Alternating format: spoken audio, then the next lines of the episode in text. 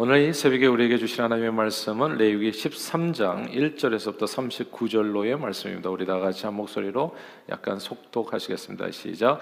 여호와께서 모세와 아론에게 말씀하여 이르시되 만일 사람이 그의 피부에 무엇이 돋거나 뾰루지가 나거나 색점이 생겨서 그의 피부에 나병 같은 것이 생기거든 그를 곧 제사장 아론에게나 그의 아들 중 한 제사장에게로 데리고 갈 것이요 제사장 그 피부의 병을 진찰할지니 환부의 털이 휘어졌고 환부가 피부보다 우묵하여졌으면 이는 나병이 환부라 제사장이 그를 진찰하여 그를 부정하다 할 것이요. 피부에 색점이 희나 우뭇하지 아니하고 그 털이 희지 아니하면 제사장 그 환자를 이래 동안 가두어 둘 것이며 이래 만에 제사장이 그를 진찰할지니 그가 보기에 그 환부가 변하지 아니하고 병색이 피부에 퍼지지 아니하였으면 제사장이 그를 또 이래 동안을 가두어 둘 것이며 이래 만에 제사장이 또 진찰할지니 그 환부가 열버졌고 병색이 피부에 퍼지지 아니하였으면 피부병이라 제사장이 그를 정하다 할 것이요. 그의 옷을 빨 것이라 그리하면 정하리라.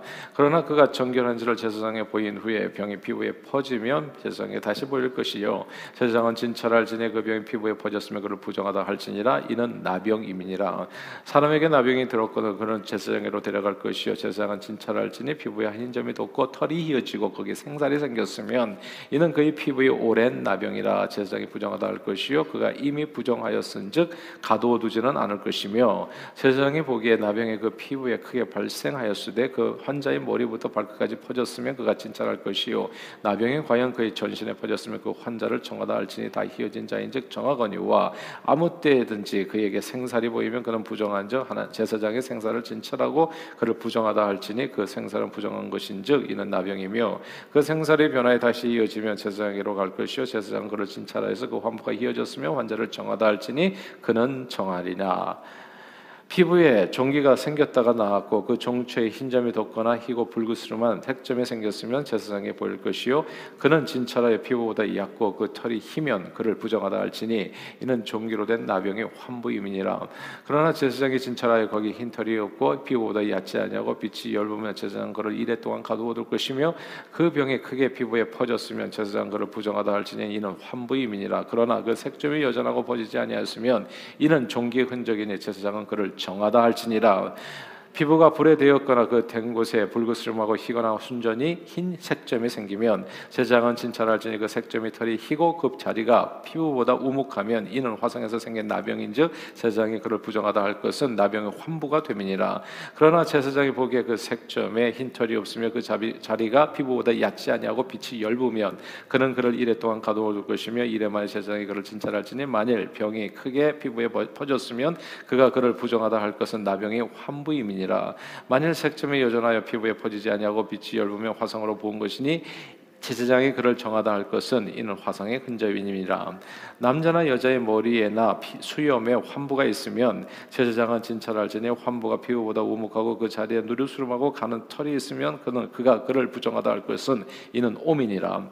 머리에나 수염에 발생한 나병임이니라 만일 제사장이 보기에 그 옴의 환부가 피부보다 우묵하지 아니하고 그 자리에 검은 털이 없으면 제사장은 그 옴 환자를 이래 동안 가두어 둘 것이며 이래 만에 제사장은 그 환부를 진찰할지니 그 옴이 퍼지지 아니하고 그 자리에 누르스름한 털이 없고 피부보다 우묵하지 아니하면 그는 모발을 밀되 환부는 밀지 말 것이요 제사장은 옴 환자를 또 이래 동안 가두어 둘 것이며 이래 만에 제사장은 그 옴을 또 진찰할지니 그 옴이 피부에 퍼지지 아니하고 피부보다 우묵하지 아니하면 그는 그를 정하다 할 것이요 그는 자기 옷을 빨아서 정하게 되려니와 오미와 깨끗한 후에라도 옴이 크게 피부에 퍼지면 제사장 그를 진찰할지니 과연 옴이 피부에 퍼졌으면 누른 털을 찾을 것이 없이 그는 부정하니라. 그러나 제사장이 보기에 옴이 여전하고 그 자리에 검은 털이 났으면 그 옴은 나았고 그 사람은 정하니 제사장은 그를 정하다 할지니라. 남자는 여자의 피부에 색점 곧 흰색 점이 있으면 제사장은 진찰할지니 그 피부의 색점이 부유스름하면 이는 피부에 발생한 어루럭이라 그는 정하니라. 아멘. 농경 사회였던 옛날엔 주로 할아버지 할머니 손주들까지 모두 대가족이 한 집에 모여 살았습니다. 그런 가족들이 결혼해서 분가를 하면 또 이제 뭐 과거에는 그 교통이 그렇게 다 흙길이었고 막 그래서 저 옛날 얘기하는 겁니다. 아, 그렇게 분가를 하게 되면 아주 멀리 떠나서 살지 아니하고 이제 걸어서 갈 수 있는 그런 정도 아, 거리에 서로 촌을 이루고 이렇게 모여서 살게 되었습니다. 에, 설날이 되면 모두 걸어서 이렇게 집집마다 다니면서 세배하러 갈 수 있는 아, 그런 거리에서 그런 정도의 거리에 떨어져서 이제 우리가 이제 살았던 거죠. 그래서 옛날에는 우물도 이제 공동 우물에서 함께 기르다 먹고 먹는 거 입는 거 모두 이제 나누어서 그렇게 살았습니다. 옛날에 이렇게 모여 사는 것이 여러모로 혼자 사는 것보다 엄청 유리했습니다. 노동을 할 때에도 혼자서 할 수 없는 일이 굉장히 많거든요. 그러니까 이제 함께 모여서 이렇게 이제 힘을 모아서 일을 하면 아주 큰 일도 이제 잘 수월하게 해낼 수 있었고 어, 또 특별히 외부의 적과 전쟁이 벌어졌을 때에는 공동체가 함께 모여 사는 것이 엄청 도움이 됐습니다. 아, 그 뭐 외부의 적을 물리칠 수가 있었던 거죠. 장점이 많았던 겁니다. 그런데 딱 하나 아주 무서운 공동체의 적이 있었습니다. 그게 전염병입니다. 모여 사는데 가장 큰 위험이 뭐냐면 이 전염병의 범죄이 속수무책이 되는 거예요. 모여 있는 것이 위험한 상태가 되는 거거든요. 전염병이 돌게 되면 모여 사는 것 자체가 재앙이 되는 겁니다. 공동 우물도 위험하고요. 예전에 그래서 콜레라, 뭐 장티푸스, 이질 뭐 이런 게 다 공동 우물에서 이제 문제가 되는 거거든요. 그러니까 공동 우물도 위험하고 서로 만나는 것도 위험해서 공동체 자체가 존립하기 어렵게 됩니다. 서로 모여 살았던 옛날에 전염병은 보통 공동체 떼죽음을 가져오는 재앙이 되기도 했습니다. 중세 유럽을 공포로 몰아넣었던 패스트 흑사병은 1347년에서부터 1351년까지 불과 3, 4년 동안에 2천만 명에 가까운 희생자를 냈어요. 불과 3, 4명. 지금 미국에서 한 99만 어, 9만 명 저기 이번에 코로나로 죽었다고 이제 굉장히 많이 죽었다고 난리가 나잖아요. 근데 99만 명이 아니라 그 정도가 아니라 2천만 명이 그리고 유럽 백인들이 가지고 간 천연두 질병은 남미 인구의 90%를 몰살시켰습니다. 그러니까 100명 있으면 90명이 사라졌어요, 이 병으로. 이 찬란했던 남미 인카 문명은 천연두 질병으로 인해서 한순간에 지구상에서 소멸했습니다. 사람들이 함께 모여 사는 공동체 눈에 보이지 않는 전염병은 눈에 보이지 않잖아요, 병은. 그래서 이게 가장 큰 재앙이었죠. 그러니까 아이가 전염병에 걸리게 되면 아이가 아프다고 아이를 혼자 내버려 둘 수는 없는 겁니다, 엄마가. 그러니까 그 아이를 아는 엄마는 자연히 병에 걸리게 되지요. 또 아내가 아프다고 아내 곁을 떠날 수는 없는 겁니다. 아내가 병으로 알아두면 남편도 자연히 병에 걸리게 되지요. 이제 보통 그러고 또 대가족으로 함께 이루어 살았기 때문에 옛날엔 가족 식구 중 한 명이라도 병에 걸리면 전염병에 결국 모든 식구가 다 전염병에 걸리게 되는 겁니다. 가벼운 감기 같은 전염병이라면 괜찮지만 흑사병이나 혹은 천연도 같은 치명적인 경우라면 뭐 살상률이 뭐 30%, 50%, 60% 이렇게 돼 버리면 이건 이야기가 다른 거예요, 완전히. 병자를 접촉하는 모든 사람들이 목숨이 위태로운 겁니다. 이제 출애굽한 이스라엘 백성들 얘기인데요. 출애굽한 이스라엘 백성들은 마치 한 식구처럼 공동체로 모여 살았습니다. 한 반석에서 쏟아져 나온 물을 마셨고 하늘에서 내린 만나를 주어서 함께 밥해 먹었습니다. 성막을 중심으로 해서 열두 지파가 똘똘 이렇게 뭉쳐가지고 살았거든요. 천막 생활을 하면서 모든 공동체가 마치 한 몸처럼 움직여갔습니다. 이들에게 가장 큰 적은 그래서 외부의 적이 아니에요. 내부에서 발병하는 이 전염병이었습니다. 이 가장 무서운 적이었습니다. 전염병에 돌게 되면 뭐 어떻게 할 도리가 없어요. 그냥 공동체가 와이때 버리든지 모여 있다는 사실 자체가 너무너무 위험한 일이니까 가나안 땅에 가기도 전에 다 그냥 광야에서 죽을 판이 되어 버리는 겁니다. 어떻게 하면 이 공동체의 생명을 무서운 전염병으로 구원할 수 있을까요? 이제 그 내용이 오늘 본문 말씀인 거예요. 여기에 딱 전염병에 대한 두 가지 지혜가 있는 거예요. 아, 이게 아주 놀라운 말씀이 이렇게 해서 그 공동체가 살아남았던 거죠. 오늘 본문은 크게 두 가지 얘기예요. 전염병을 대처하는 방법인데 첫째는 격리입니다. 무조건 그 환자를 격리시키는 거. 다 함께 21절 한번 읽어 볼까요? 21절입니다. 21절 읽겠습니다. 시작. 그러나 제사장의 진찰하여 거기 흰털이 없고 피부보다 얕지 아니하고 빛이 엷으면 제사장 그를 이래 동안 가두어 둘 것이요. 아멘. 여기 보면 이래 동안 가두어둬라 제사장의 진찰하여. 근데 이, 이게 이제 사실은 여기에 나병, 종기, 화상 그렇고 없는 각종 질, 질환에 대한 피부 질환에 대한 진찰 방법과 그 다음에 대처법이 오늘 이제 레위기 13장 전체 오늘 읽은 내용의 내용이거든요. 근데 여기에 보면 여기 21절만 그런 게 아닙니다. 여기 4절에도 보면 이래 동안 가두어두라는 말이 있고 그 다음에 26절에도 그렇고 또 31절에도 그렇고요. 그러니까 나병, 종기, 화상, 옴동 각종 피부 질환에 대한 대처법이 그러니까 전염병을 얘기하는 겁니다. 전염병의 판단 여부를 갖다 결정하는 것이 그냥 일주일간을 일단 그 환자를 다른 사람들과 격리시키는 겁니다. 그리고 그 전염성을 확인한 후에 전염성이 있으면 부정하다고 말해서 공동체로부터 이제 그 환자를 격리시키고요. 전염병이 없으면 정하다고 선포해 주어서 다시 공동체의 일원이 되도록 받아들이는 겁니다. 어찌 보면 이 환자의 입장에서 생각해 볼 때 일주일 동안 격리시키는 거 이거 굉장히 매정하게 느껴질 수도 있어요. 여기다가는 가둔다는 표현을 썼잖아요. 가둔다는 표현을 썼으니까 이게 약간 강제적인 느낌도 좀 있고 무슨 감옥에 들어가는 느낌도 있고 그래서 굉장히 좀 마음이 어, 굉장히 스트레스가 되고 굉장히 불편할 수 있는 그런 어, 내용입니다. 그러니까 이런 부정하다는 판단을 받게 될 때 정말 이 환자는 사랑하는 가족과 헤어져서 살아야 되는 그 고통을 이제 또 감내해야 되는 거죠. 그러니까 누가 주는 밥을 갖다가 먹고 어, 엄마가 해주는 밥도 못 먹고 말하자면 아내가 해주는 밥도 못 먹고 격리가 되면 이제 이렇게 되어지는 겁니다. 아 그리고 또 아, 엄마가 그렇게 격리가 돼 버리면 그냥 진짜 아빠가 그래서 또 밥을 해야 되는 경우도 생길 수 있는 거죠. 이게 보통 불편한 일이 아니에요. 그러나 이게 격리를 시켜야 되는 겁니다. 예.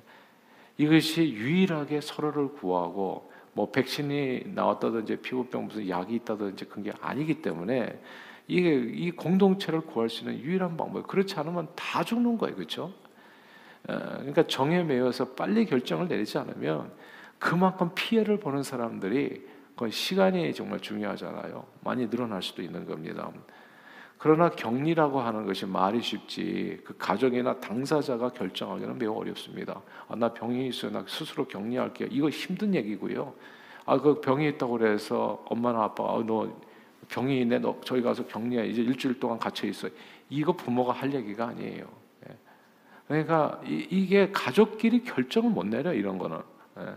서로가 이렇게 끈끈하게 그러니까 다 그냥 죽, 죽거나 살거나 뭐 이렇게 나갈 수밖에 없는데 그래서 하나님께서 정결 규례를 법으로 둔 겁니다. 이게 정으로 얽혀가지고 이게 끊지를 못해서 다 죽을 판이 돼버리니까 하나님께서 법을 만들어 가지고 서로 심리적으로 정말 결정하기 어려운 일을 대신 결정해 줌으로써 모든 사람의 생명을 구원하셨던 겁니다.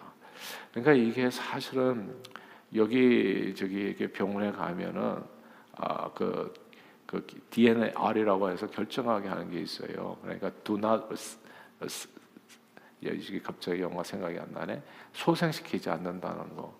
근데 이런 것들을 갖다가 이게 가족 식구가 결정하기가 되게 어려워요. 예. 우리 부모님이 어려운 현장 그래서 그거를 부모 그냥 내가 살아 있을 때 건강할 때 내가 다 적어 놓는 게 되게 좋습니다. 예. 그걸 누가 결정하게 아무리 힘들어도요. 이걸 아직은 호흡이 있는데 그걸 누가 뛰냐고 예. 한번 생각해 보세요. 그러니까 이 인간적인 정리로 생각해 가지고는 뭐 이 결정하기 굉장히 어려운 순간들이 있는 거예요. 그런데 그런데 그렇게 하지 않으면은 전염병이 다 퍼져서 다 정말 죽을 판이 되는 거고. 그러니까 그래서 하나님께서 율법을 두신 겁니다. 법을 둬가지고 생명을 구원하는 법을 두신 거예요. 그래서 서로 심리적으로 결정하기 어려운 일을 대신 결정함으로써 그 사람의 생명을 또 공동체의 생명을 구원토록 했었던 겁니다. 그래서 공동체의 생명을 무서운 전염병으로 구원하는 첫 번째 방법, 제시된 방법이 격리입니다. 환자 격리. 두 번째는 회복이에요. 어쩌면 이게 더 중요할 수도 있는데 다 함께 23절을 같이 한번 읽어보겠습니다. 오늘 23절 시작. 그러나 그 색점이 여전하고 퍼지지 아니하였으면 이는 종기 흔적이니 제사장은 그를 정하다 할지니라. 이 말씀이 또 반복되어서 나오고 있어요. 이것저것에. 그러니까 정하다라고 제사장이 반드시 진찰하고 정하다고 어, 만약에 문제가 없을 때는 이렇게 이렇게 선포를 해줘야 되는 겁니다. 예. 피부병이 돌거나 전염병이 돌게 되면 사람들은 이렇게 돼요. 자꾸 놀라게 됩니다. 그래서 놀란 가슴, 뭐 자라보고 놀란 것은 소통 보고도 놀란다고 누가 가만 보면 피부색이 조금만 달라도 혹은 기침만 조금 해도 이상한 눈초리로 쳐다볼 수가 있어, 그렇죠? 예. 전염병이 돌기 시작하면 어 저 사람 왜 저래? 하면서 이렇게 같이 있지만은 굉장히 이렇게 이렇게 따돌리는 그런 일들이 벌어질 수가 있는 거예요.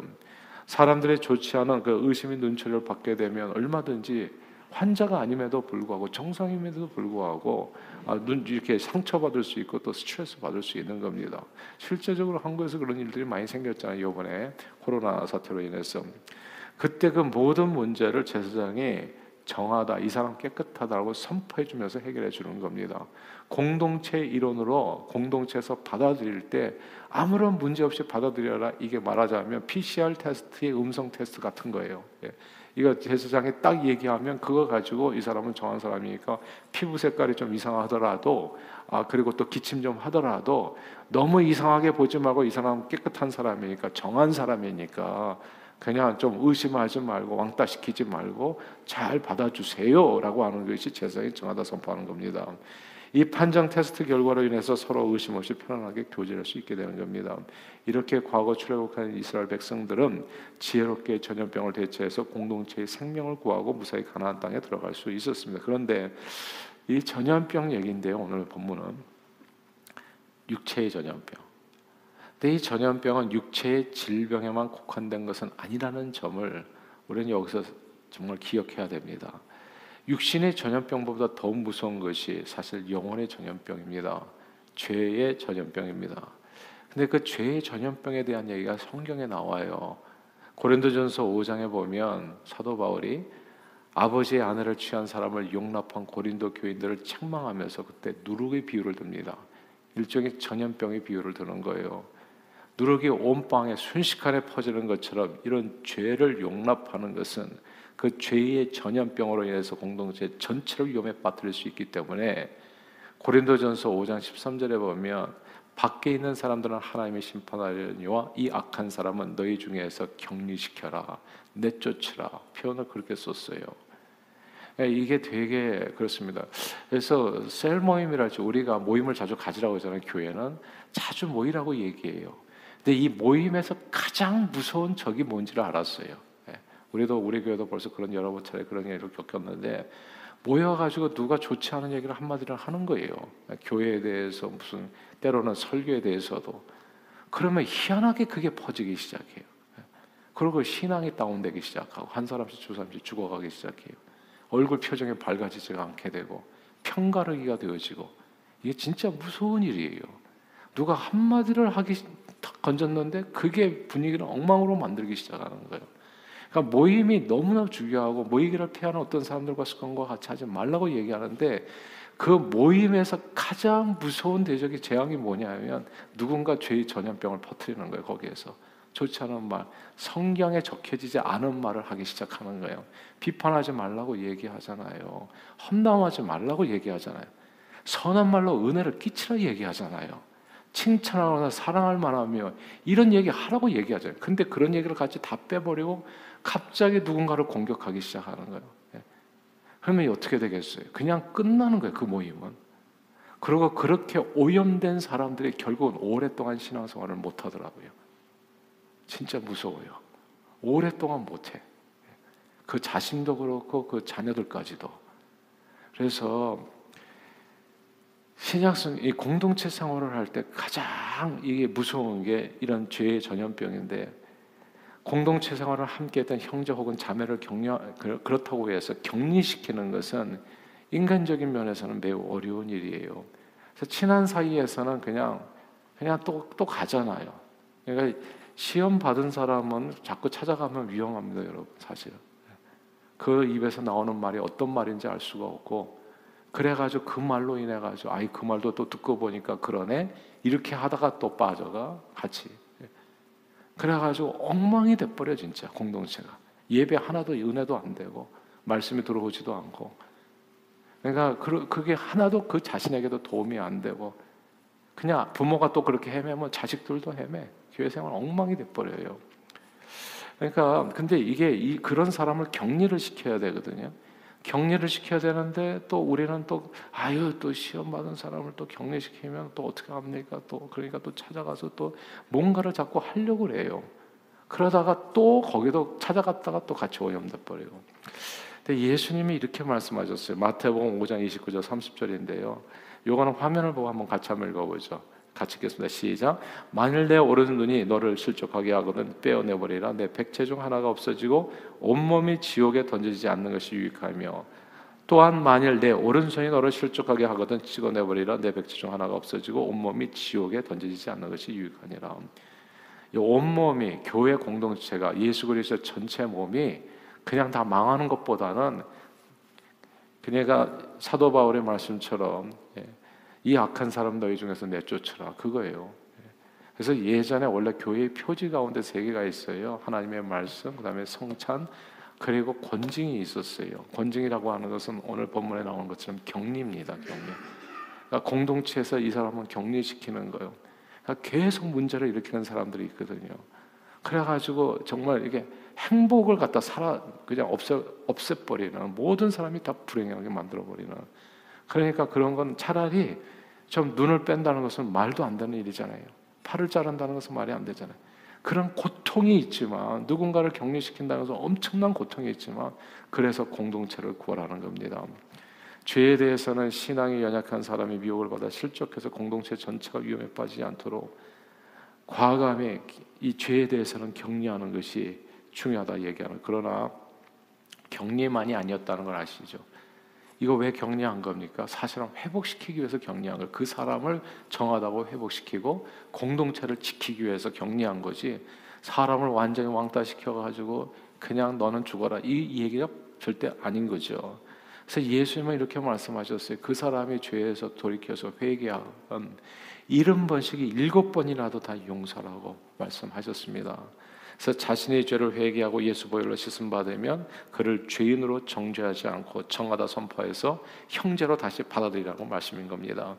육신의 전염병보다 더 무서운 것이 영적인 전염병의 각종 범죄들입니다. 그러므로 늘 주님의 말씀을 마음에 새겨서 죄를 우리 삶에서 격리하고 예수 보혈로 씻어서 늘 정결한 마음과 정직한 영으로 주님을 기쁘시게 하고 행복한 행복하고 건강한 공동체 생활 신앙 공동체 생활을 누리시는 저와 여러분 다 되시기를 주님 이름으로 축원합니다.